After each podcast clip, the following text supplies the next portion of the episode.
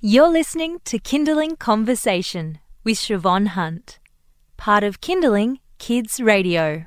After having a baby, going back to work can be a tricky thing to get your head around. If you're breastfeeding, how do you wean? Do you have to wean?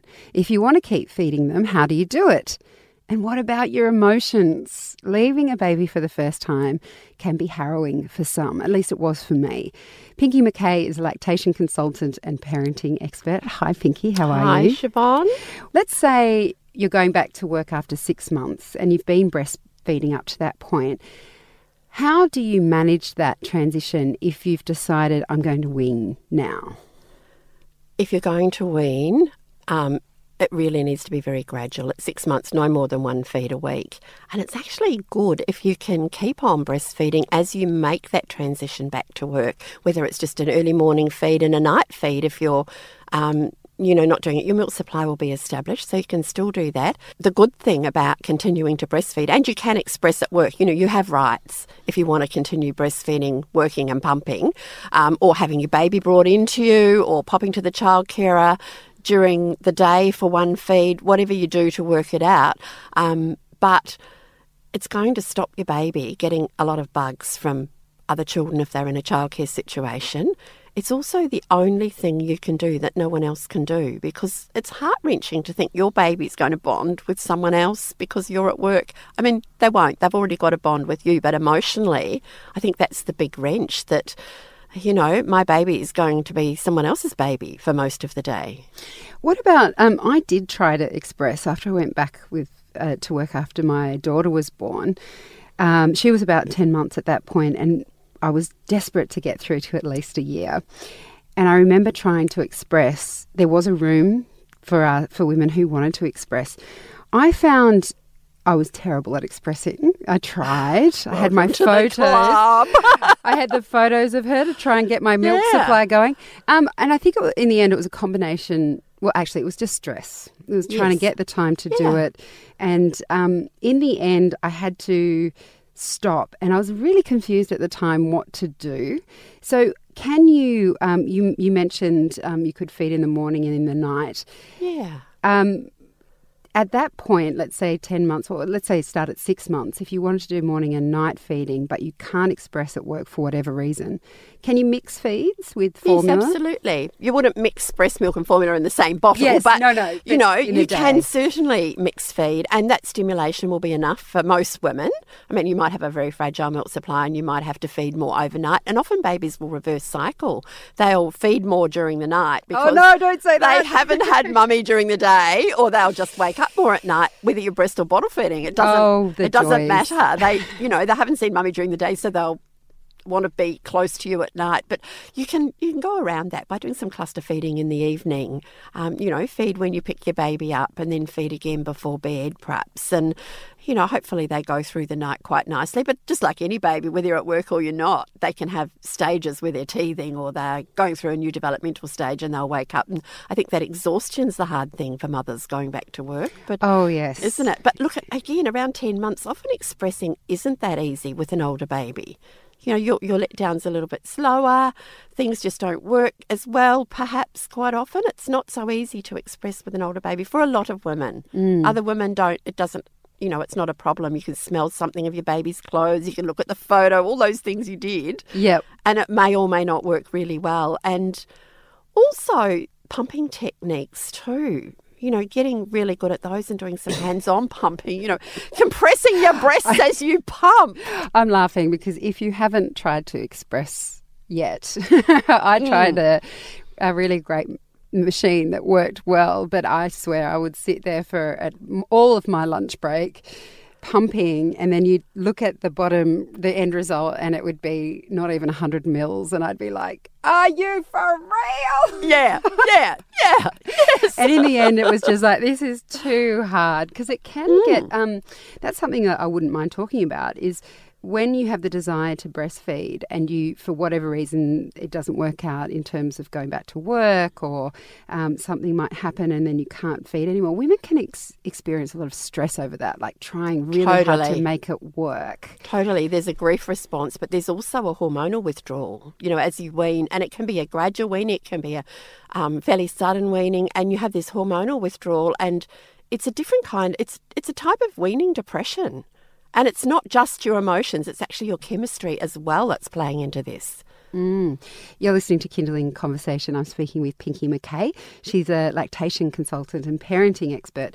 And we're talking about um, that transition back to work, if you're breastfeeding, how you might wean your baby. So, um, Pinky's advice is if you're weaning, to do it gradually and give yourself time. If you want to keep feeding, however, you can express at work, talk to your workplace about your rights, make sure there's a space for you. I was told to do it in a disabled toilet once, which was just. Oh, I hear this, and I think um, women who are lawyers. There's nowhere in the court system for a private room. How hard is it to find a private room with a, um, you know, an electrical outlet and a comfortable chair? It's not a lot that these women want, and perhaps a fridge. Yes, so that so you can, can put it- put your milk in and store Yes, it. yeah. But even then, you can use a cold pack. You know, your milk will be safe in the cold pack till you get home. If you've got a freezer bag, Mm. it will actually be okay. Breast milk's pretty pretty hardy. and then on the weekends or the days off, you can just feed as normal. You don't have to express during that time, and that'll often bring your supply up a little bit better too, Yeah. or maintain it. So the other thing we were speaking about was how um, when you wean, it can be a, an, an, quite an emotional experience for a mother, but also going back to work can be really hard. Um, For whoever's been, I mean, this can. Ha- I mean, I'm not. The, we're, we are talking about breastfeeding here. I don't mean to exclude the dads who have been at home and then go back to work.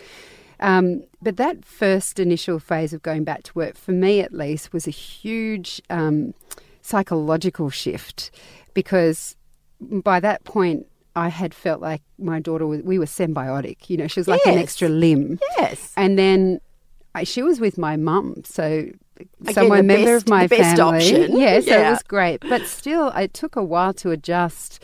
Walking around work, thinking it was great on one level. I got to speak to adults all day, got to have a coffee, all those sort of great Hmm. things.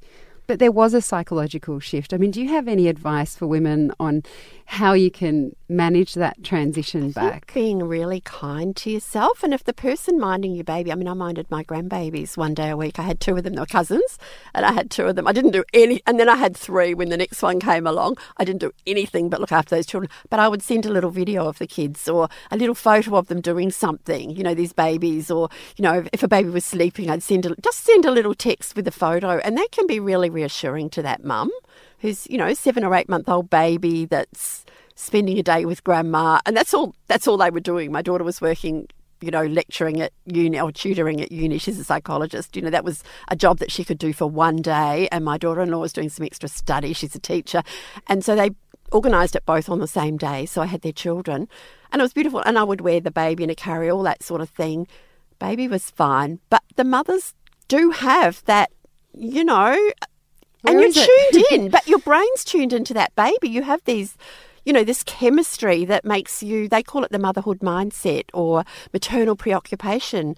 You are there and you're hyper vigilant about your children, your babies, and you're, yeah, you haven't come back yet in that first year to being you. And I think being really kind to yourself and allowing yourself that, you know, and you'll talk to your friends at work about your baby and they probably haven't even got children, but it's okay. Yeah, their eyes glaze over. Although my colleagues don't have a choice because they work at a kids Yeah, radio station. That's right. But So you, yeah. I, I can talk about them till the cows come home, which is great.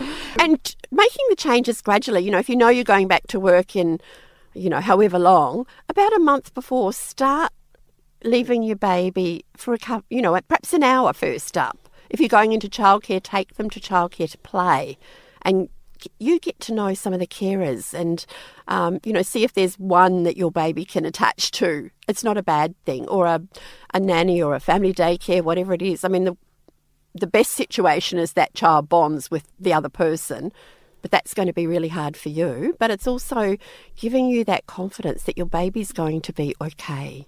And if I can say anything, that while it was difficult with both my kids, the first time I left both of them, I cried. Yeah. With, yeah. I think the second time I was getting a coffee at the barista around the corner and I was leaving my son at home with someone.